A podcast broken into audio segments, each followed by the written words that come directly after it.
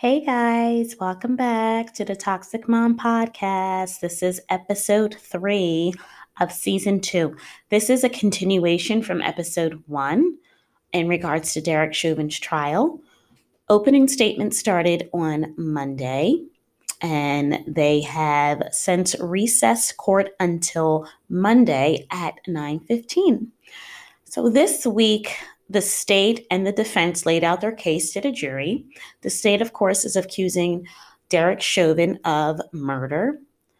The highest count of murder he is charged with holds a sentence up to 40 years if he's convicted of that charge. And if he's convicted of the very lesser charge of third degree, he faces up to 10 years. 10 years to me is still a pretty significant time, but it's not enough for someone. Um, in this situation and the nature of the crime that was committed. So the defense put up their case. I'll talk about them first. Their case is based on an overdose that they're accusing George Floyd of having, and this was the cause of death, not Derek Chauvin's knee. They are also saying the three officers that were involved with this, in addition to Derek Chauvin, were unable to properly render care and look after Mr. Floyd's overall well being because of the bystanders' aggressive nature towards them. They felt that their safety was jeopardized and George Floyd's safety was jeopardized. So, again, they are saying Derek Chauvin's knee did not cause this man to die on May 25th, 2020. The state is accusing Derek Chauvin of using deadly lethal force against Mr. Floyd, and that is why he died. That's it in a nutshell. So, testimony started with 19 witnesses this week. I'm not going to go through every single witness. I will just talk about some that stood out in my mind. And I really want to talk about the paramedics that testified this week because some of their actions to me were very concerning.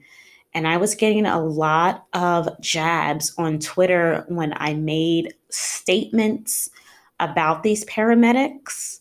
And I kind of want to touch on that to clear up why I said this because the comments I was getting I feel like people just weren't understanding. And it's very difficult to speak your mind on a social media platform, especially when you're limited to 140 characters. So, anyway, Jenna Scurry was the very first witness to come to the stand. She was the 911 dispatcher who went through pretty much from the time she got the call from the Cup Foods about the $20 bill being phony up until she alerted Derek Chauvin Sargent that she thought something bizarre was going on when she was able to view footage of the arrest from a police camera across the street from the Cup Foods.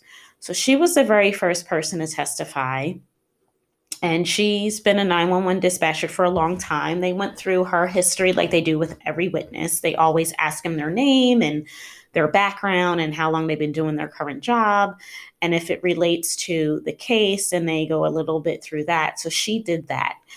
And she was made uneasy when she was viewing this body camera or not body camera, this camera footage she noticed that the police car was rocking back and forth. At one point, she thought the camera had froze because the officers had been sitting on George Floyd. So she didn't realize that the camera was still running. And I think when she realized the camera was still running, it was kind of alarming to her because it had been a long time that they were sitting on this man. So she called um, over to the authorities and that spectrum who connected her to a sergeant and she alerted the sergeant that perhaps something was going on that he needed to take a look at and um, that's how a lot of things got escalated from there. Uh, the state played the video during their opening statements of George Floyd's arrest and death. It was my very first time seeing that video from start to finish. I told you guys before I had never watched it. I saw clips of it, but it was just a little too disturbing for me to watch. And I finally decided to watch it because I wanted to watch the trial and I wanted to really be um, exposed to everything that the jury was going to be exposed to. So I watched the video and it was very, very disturbing. And they played the body camera footage of that day. And that was even more disturbing than the actual video from the bystanders because you were up close and personal with these cops while they're on top of this man who's begging for his life. And the one thing that stood out to me uh, immediately was the paramedics that arrived on the scene. So that's why I said I will touch base on that towards the end and um, circle back as to why I made the comments I did on my social media platform. So as the week went on, they started calling the bystanders that were there, recording and in a sense, begging the police officers to get off of this man so he could breathe. Donald Williams was the younger black male in the video. They called him to the stand. He has an extensive history of martial arts, MMA training, wrestling. So he's very familiar with chokeholds and he's very familiar with restraining people against their will because of his background with that type of sport and that type of lifestyle. He was heard on the video um, telling Derek Chauvin to get off of his neck. He couldn't breathe. And Derek Chauvin just would not let up. And in part of his testimony, he was describing the movement that he felt Derek Chauvin was doing. He was using the word like a shimmy, and he said he was shimmying his knee into his neck. And this is the reason why George Floyd was moving his body the way he was, because he was trying desperately to get air into his lungs. And when it came time for his cross examination, the defense almost treated him like a hostile witness. Well, they did treat him like a hostile witness. It was quite a bit of back and forth. And that's not uncommon in a cross examination because most people know when you're being cross examined, they're trying to get information out of you in a different way to try to make you say something a little bit differently than you did on direct examination.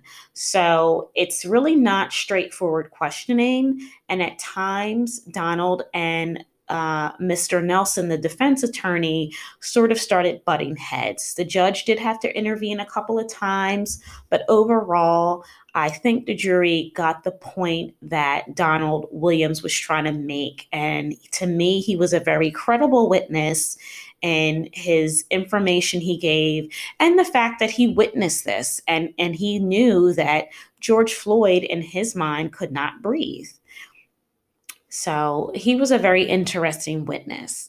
And something that I noticed he was doing when he was speaking about these events that he saw, he was looking over at Derek Chauvin the entire time, you know, looking him in the eye, just letting him know, like, hey, I know what you did, and what you did was wrong. So that was interesting.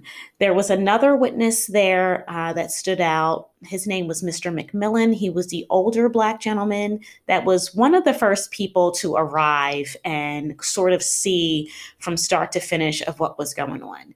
He said he was driving by. He decided to park his car, and what he described as he was just being newsy. And he got out of his car, walked around, and he saw the struggle going on. And you can hear him in the video trying to kind of talk to George and just let him know you're not going to win. Just get in the car. George was telling the police officers that he was claustrophobic. He was even at one point saying, okay, on the count of three, I'll get in the car. But the cops were shoving him in, just really trying their hardest to push this man in this car.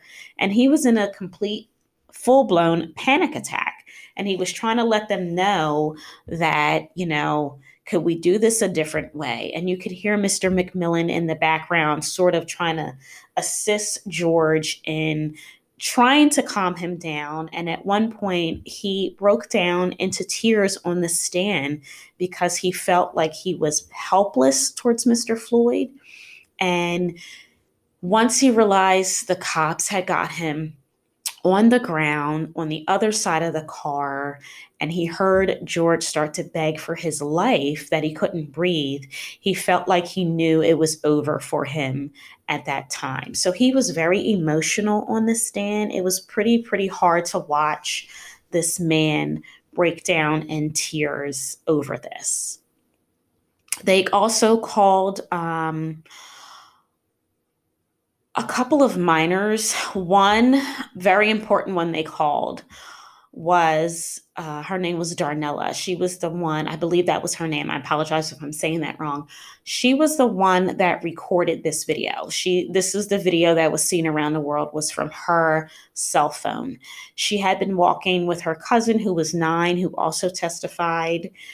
Uh, she was walking to the store with her she got her cousin in the store and she came back because she she was coming around at the time that the police had had George on the ground and she heard this man screaming. She said one of the first things she heard was him saying I can't breathe, I can't breathe and she said he was screaming out for his mom and telling his children tell my children I love them and and she also became very emotional on the stand.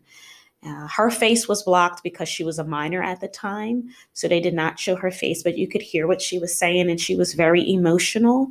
She says there's times at night that she talks to Mr. Floyd and just apologizes because she felt like she could do more.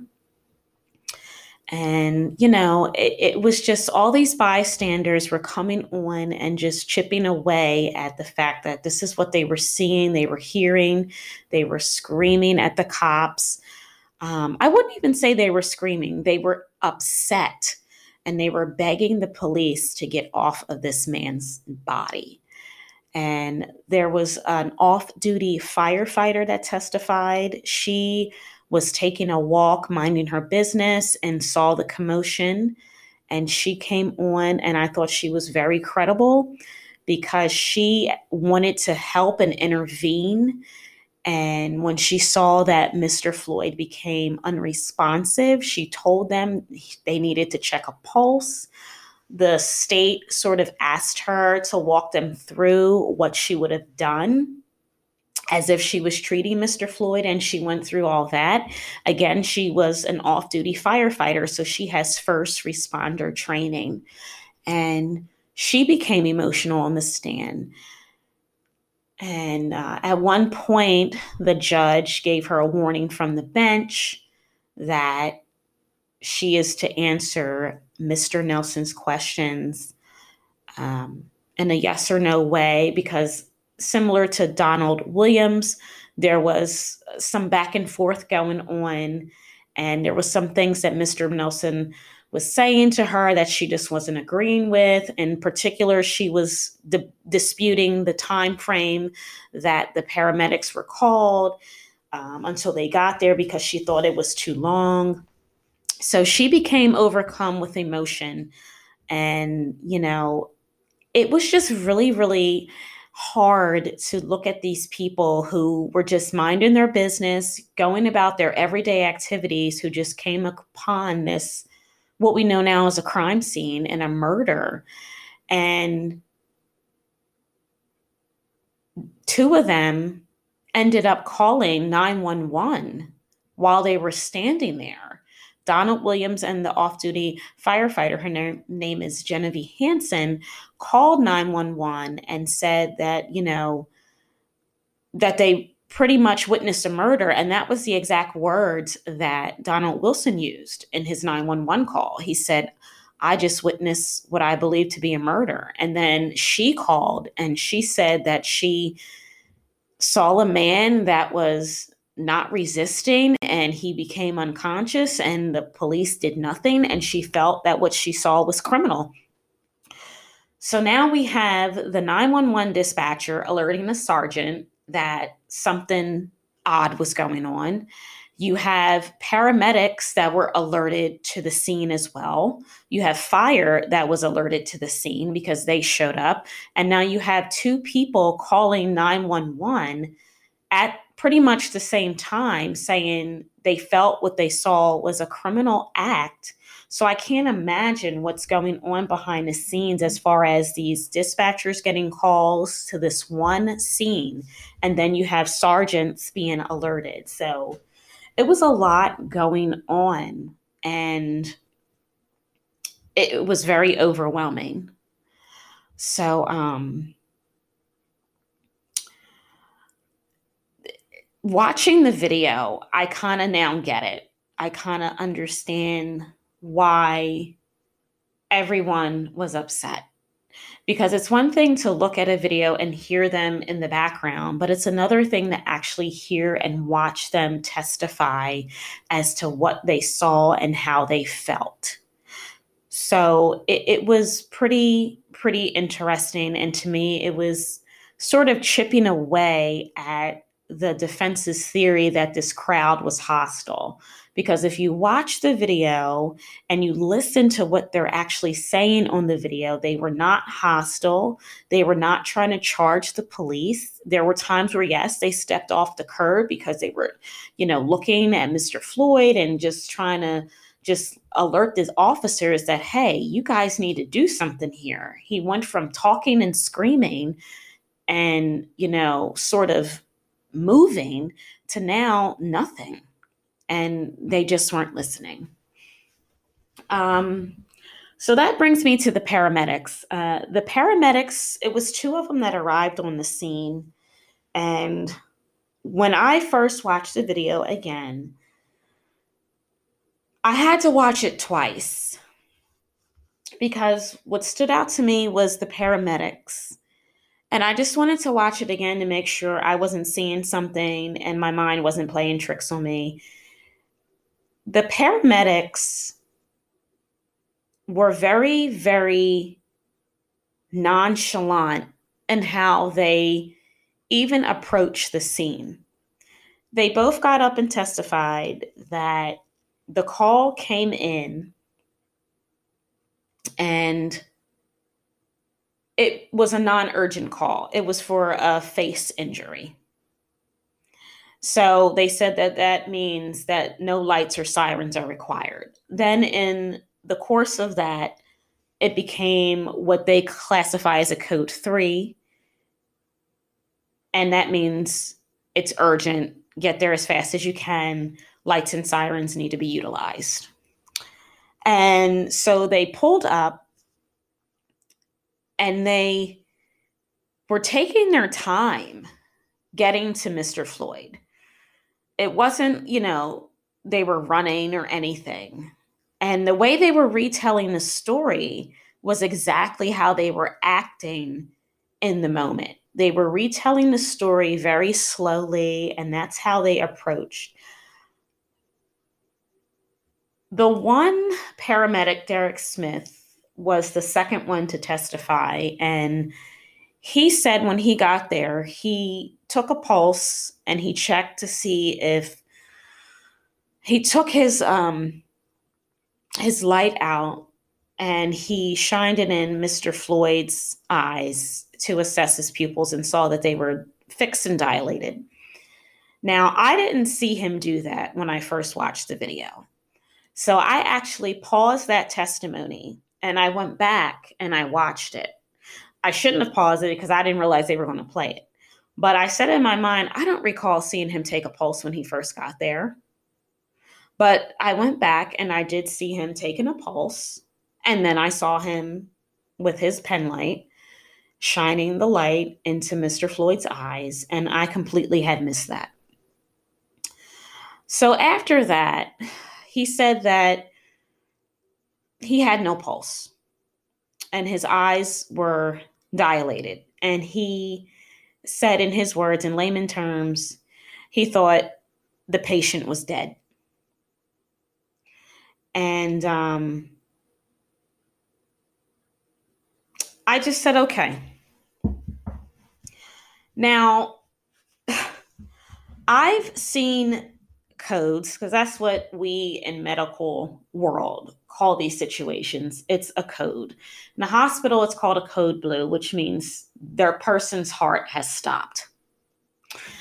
Out in the field, it's just called a code cardiac arrest.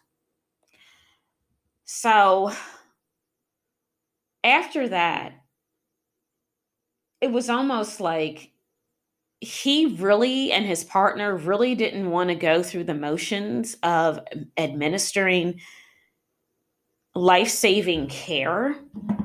So they sort of did what they needed to do because they had an audience. And the way they moved Mr. Floyd off of the ground onto the sheet and onto the gurney was horrible. They were dragging him like he was a piece of meat. There was no protection of airway, head, nothing. You know, the one medic said, Well, we moved him that way because we noticed that he was unresponsive and he had, he was unable to hold his head up. But I didn't agree with that. I, I, didn't agree with that's the reason why he moved him. If you watch that video, they yank him over so fast and he's still in handcuffs. None of the officers even attempted to say, okay, hey, the medics are here. Let's get the cuffs off of him so we can get him on this stretcher. I, I don't know.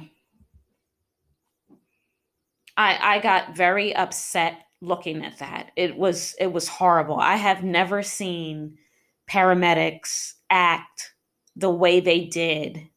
And I've been around paramedics. I, I've done ride alongs with paramedics when I worked in the emergency room. Um, I've seen how paramedics act in an emergency and even in a non emergency. And these two guys were so lackadaisical. And I described it yesterday. They stood there like wet noodles. You know, and, and people just couldn't understand why I was questioning what was going on here because I said, you don't even have to be a medical professional to realize that these paramedics acted as if there was nothing urgent going on. And the way that they yanked his body over and and it, that was just very appalling to see. You know, I, I was embarrassed as a medical professional to see that. And, you know, this is not how paramedics that I know and I've seen operate on a day to day basis, especially when you realize that your patient has no pulse. And I, I don't understand why that code wasn't started right then and there. It should have been started on the street. Or if they really didn't want to do it on the street, they should have started it as soon as they got him on the gurney. You can do chest compressions on the gurney. I've seen paramedics sitting on top of a patient on a gurney doing chest compressions. And they did nothing. They got him into the ambulance. They went back and reassessed for pulse. Again, I counted three times. It might have been four or five. So now they're over assessing someone who they already determine as being dead. Why? It was completely unnecessary. Once you've established that there's no pulse, CPR needs to be started immediately, not when we get him inside the truck and reassess the pulse three or four times and oh let me take my time and and and get the AED pads on him and let me take his shirt off and oh and then let me take the handcuffs off because the the four cops decided not to do that. And i was questioning but the paramedic answered the state's question well how did you have access to take the cuffs off? Because he said he had a cuff key. So that goes back to the egregious behavior of derek chauvin and the other three officers that they didn't even care because they didn't even take the cuffs off to allow the paramedics to even really start proper care. They did so much to George Floyd before they even started what needed to happen. And this is what should have happened. Soon as they got there and they realized that this man was pulseless, they should have took full control of that scene because they are the ones that had the advanced medical training, not the paramedics. The paramedic was upset that Minneapolis Police Department didn't start chest comp- compressions, and he made that known on the stand.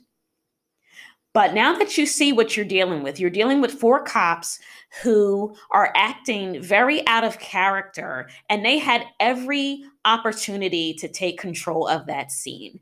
Paramedics, I've seen move police officers out the way, they move the crowd back. You know, they get control of the scene. And then you also had fire show up. The fire department was also on scene. So now you have a whole lot of people with authority that were available and what he said, I needed all hands on deck, but he didn't use all hands on deck. They did not. Thomas Lane started chest compressions, but if you look at the timestamp from the time they got him off of the floor, or excuse me, the ground, onto the stretcher, into the ambulance, after they reassessed him three or four unnecessary times, then they start chest compressions. That was five minutes. It's okay to think, okay, he's dead, but you still have to follow protocol. I've called 911 on patients I knew were dead, said that to the dispatch.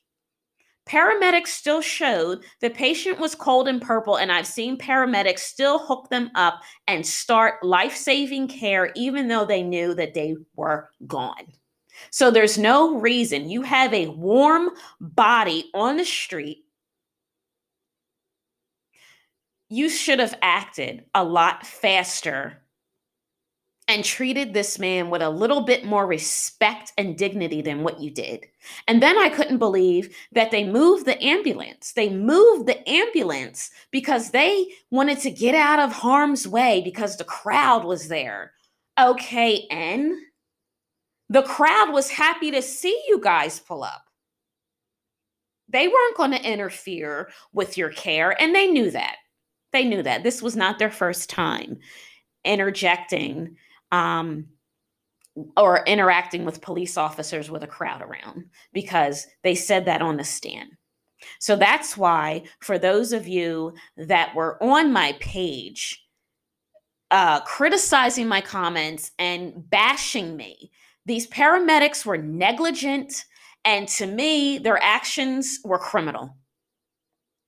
I like to know what kind of discipline went through because it's clear as day on their camera footage that they there was this extreme delay in care of Mr. Floyd. Everything they were doing was just going at snail's pace and completely over the top and unnecessary. And that's why I again feel that these paramedics were negligent in their actions. They really could have cared less if George Floyd lived or died because they had no urgency at all. At all.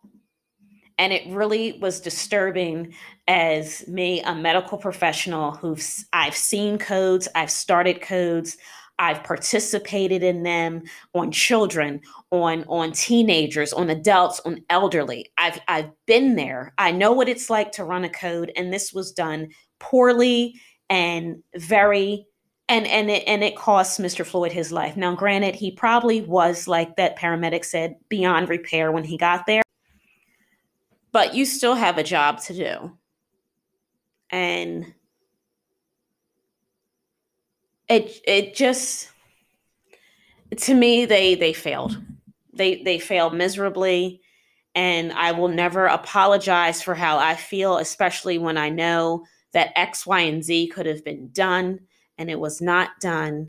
And there's other people like i said that noticed that are not even medically trained that looked at that and was wondering why these two were moving at a snail's pace and did all of this other extra nonsense instead of what they needed to do and and start care. Because that one paramedic at the end he didn't seem like he had a personality where he holds back. He seems like he's right to the point and and says what he wants. And to me his personality could have overrode those four cops and, and you're gently tapping him to get off. No, you physically move him off your patient. Your patient has no pulse. Your patient is dead in the street. You move that cop off of him and you get started. So I, I don't know what happened there. Those are not two paramedics that I would want to have around if I were in a life threatening emergency or somebody I knew or cared about was in a life threatening emergency because they just seem like, I don't know. I, I don't know, but that's all I'm going to say about that. I wanted to clear that up because the amount of ridiculous comments I was getting today uh, from people that just were not getting it. And it wasn't that they weren't getting it. Once I broke it down, they just still were firing, you know, but you know, it, it is what it is. You know, it is what it is. There's a lot of people who don't think like I think, or, you know, there's a lot of people out there who see it from a different perspective, but I don't consider them heroes. And I would love to know what kind of disciplinary action they face once their superior view that footage. And if they didn't get any disciplinary action, that's that's a concern and that's pretty pretty sad and pathetic. So that's all I will say on that. So um, the the last two people that I want to talk about that took the stand that I felt were pretty damning to uh, Derek Chauvin's defense's um, case were his former sergeant and his former lieutenant. The sergeant that got the phone call from Jena Scurry, the 911 dispatcher, uh, did arrive on scene after all of this took place and was made to believe by Derek Chauvin that this was a medical emergency and this is why Mr. Floyd was taken to the hospital. He got to the hospital not too long after that. And, well, first I want to backtrack he had called Derek Chauvin on the phone after Jena Scurry uh, called him. Well, after she got connected with him, and he sort of called Derek to kind of see what was going on. And I can't remember, and I apologize because there was so much to watch, and I don't have my notes in front of me. Um, I can't remember if he got an answer from him once he did call him on the cell phone. I know at one point he did get a hold of Derek Chauvin, but there was really no conversation because he said by then he was pretty much around the corner and he let him know that. And then the conversation ended. So when he got on scene, he asked, you know, what had happened. And Derek Chauvin had told him the, the, the suspect had a medical emergency, and that was why he had to be taken down to the hospital. So he went down to the hospital and he got intel from the nursing team in the emergency room that it was not looking good for Mr. Floyd. The exact words he used was the patient was doing poorly. And so then he called Derek Chauvin and then asked him Um, was there any type of force used? And then Derek Chauvin did finally offer up information and had let him know that force was used on Mr. Floyd. So I thought that was interesting because he never let his sergeant know in the beginning of the initial contact that uh, force was used. And his name was Sergeant David Pleoger, I believe. I, I don't know if I'm saying that right, but he has since retired. Um, and they were really kind of sort of going into um, a really good question and answering session with him. And at one point, the state did ask, um, at what point do you feel that the force should have been let up? And he said, when Mr. Floyd was no longer offering up any resistance to the officers, they could have ended their restraint. So once they got George Floyd on the ground or even in handcuffs, um, he felt that the restraint should have no longer been used. So he was a very good witness. And he also, um, when he got back to the scene, um, actually, Derek Chauvin and the Asian officer Tou Thao came. Um, it was the two paramedics that treated Mr. Floyd. It was Tou Thao, the other officer being charged with Derek Chauvin for this murder. And Derek Chauvin, they were all standing um, what it looked like in the emergency room outside the room where they were working on George Floyd. And I found that interesting because we've now started to kind of see Derek Chauvin and his demeanor after this. And he was very, very calm. And I think he had to remain calm because I don't think he wanted to set off his sergeant that something sinister happened here. So to me, what I found interesting was him not coming forward with the information that force was used. Because now we're starting to get into the mindset of Derek Chauvin after this. Did he withhold that information because it's not normal routine that he would have given that information? Or did he withhold that information because he felt that he possibly did something wrong and he really didn't want to disclose that to his sergeant? That's what I was wondering if the jury was kind of thinking like, hmm, your sergeant asked you a question and you told him this but then the sergeant had to call you back to get more information. So I thought that was pretty telling. And then we're finally hearing George, um, excuse me, uh, Derek Chauvin on camera, conversations he's having with his sergeant. So now we're putting a voice to the face because he's kind of just been sitting there. He's had nothing to say. He doesn't need to say anything. His defense team is speaking for him. But now we're kind of hearing what he sounds like, his demeanor, and he at one point said to um, one of the witnesses that, oh, George was a very sizable guy, and, you know, stuff like that. So that was interesting. The four officers also were asked to get witness statements. And uh, in particular, Derek Chauvin was told by his sergeant to get witness statements, and he said that was going to be kind of hard because they were hostile at the moment.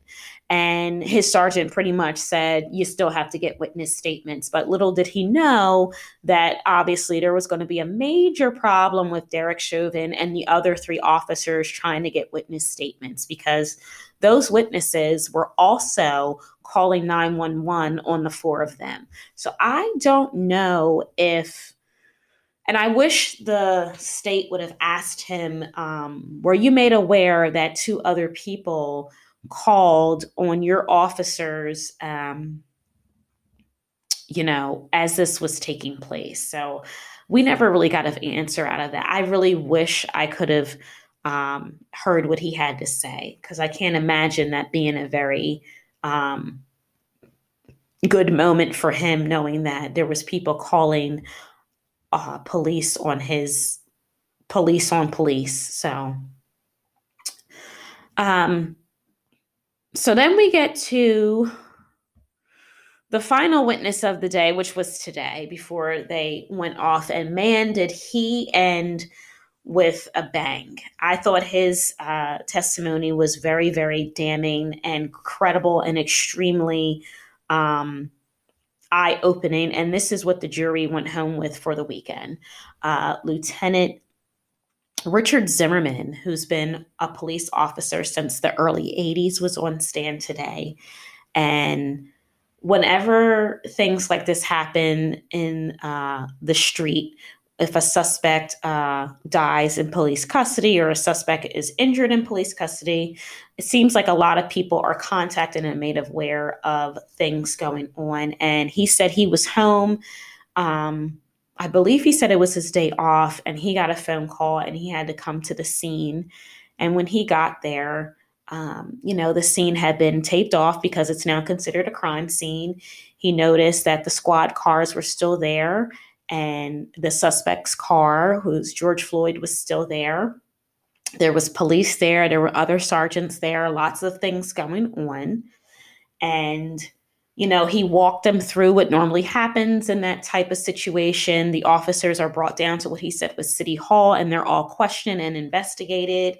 And I guess any witnesses that are there, uh, statements are taken, and they're interviewed.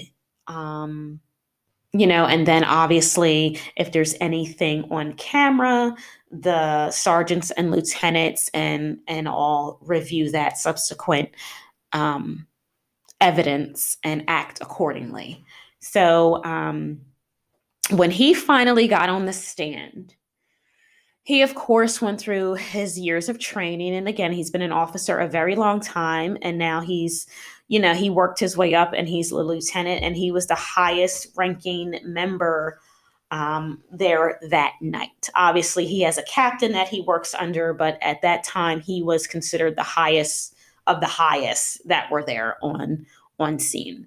So um, he, you know, explained everything that goes on and everything he did. And then the state, of course, started asking him questions in regards to what he uh, was trained in. In specific, they asked him about neck restraints, and he said that he was never trained to kneel on someone's neck. And he says a neck restraint is considered a top tier uh, deadly restraint. And he says that. Um, you know, it's not something that they pretty much recommend these police officers do. And I actually want to quote him. So let me just pull up what he said because I want to make sure I get his quote in because I thought it was very, very interesting what he said. He was asked about the crowd, and he said the crowd didn't pose a threat from what he saw. And um, this is what he said in regards to the neck restraint being the top tier deadly or force. If your knee is on someone's neck, that can kill them. So when he said that, my jaw dropped. And I can't imagine the jury's jaw didn't drop because now we have two superiors over top of Derek Chauvin and the other three officers who are rendering um, decisions based on what they saw. What they saw, they did not um, agree with. And so I'll play a little bit of his testimony because I have it here. This is the state speaking to him. You've been working for the Minneapolis Police Department, um, been trained to kneel on the neck of someone who is handcuffed behind their back in a prone position. No, I haven't. Is that, if that were done, would that be considered force? Absolutely. What level of force might that be? That would be the top tier, the deadly force, Why? because of um, the fact that um, if, if your knee is on a person's neck, that can kill him. That was Minneapolis Police And so that was what he said. Uh, I'm not sure if the defense was expecting that comment to be made. And he just really went on to say that what he saw uh, in his mind was unnecessary and the amount of time that Derek Chauvin spent on Mr. Floyd's neck was uncalled for. And um, I'm pretty sure he's one of the ones that uh, made the decision that these four officers need to be relieved of their duty. So the defense got on and was really hounding him on because they're trying to lay their groundwork, really hounding him on his training. You know, well, it's been a long time since you've been a street cop and on patrol, and he agreed with that. And they were really questioning him about the last time he went through a training class and you know, but he up to that said some pretty interesting things about laying on in the prone position, which which is lying on your stomach, and when you're handcuffed, your muscles are being pulled back. When you're laying on your stomach naturally without your muscles being pulled back, um, you're not breathing efficiently. Your vital organs are, in a sense, being crushed because you're laying on top of them. So that's why it's very uncomfortable for any of us to kind of really lay and get comfortable on our stomachs. And so when you have that going on, on top of being handcuffed, your breathing is being uh, restricted. So he said once, and the other uh, sergeant also said, you know, once they're in the prone position and you got them handcuffed and settled, you want to flip them over to their side. And from what we saw on the video, this was not done at all. And I'm pretty sure he was one of the ones that was in the decision making of letting uh, Derek Chauvin and again the other three officers go.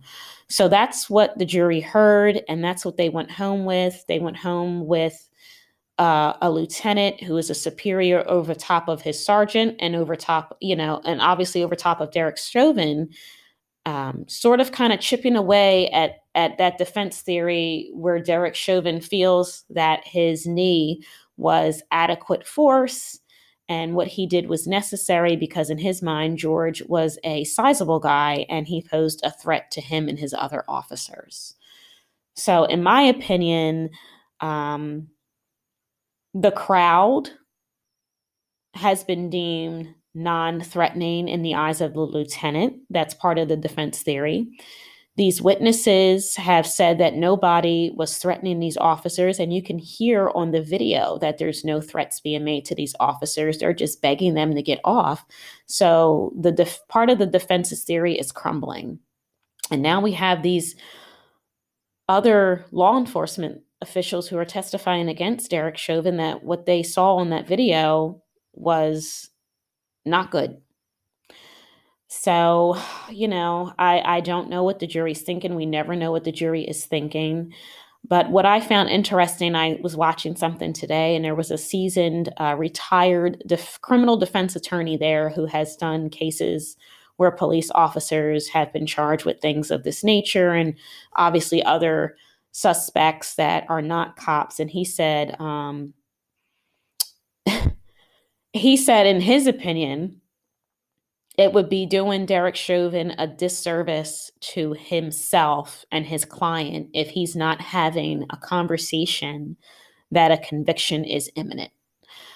But you just never know how these cases are going to go. But I took that to heart because you have a criminal defense attorney who's been doing this for a very long time or who did this for a very long time and knows, you know, what's probably going to be the outcome or what should be the outcome but you just never know because you the defense still has not put on their case.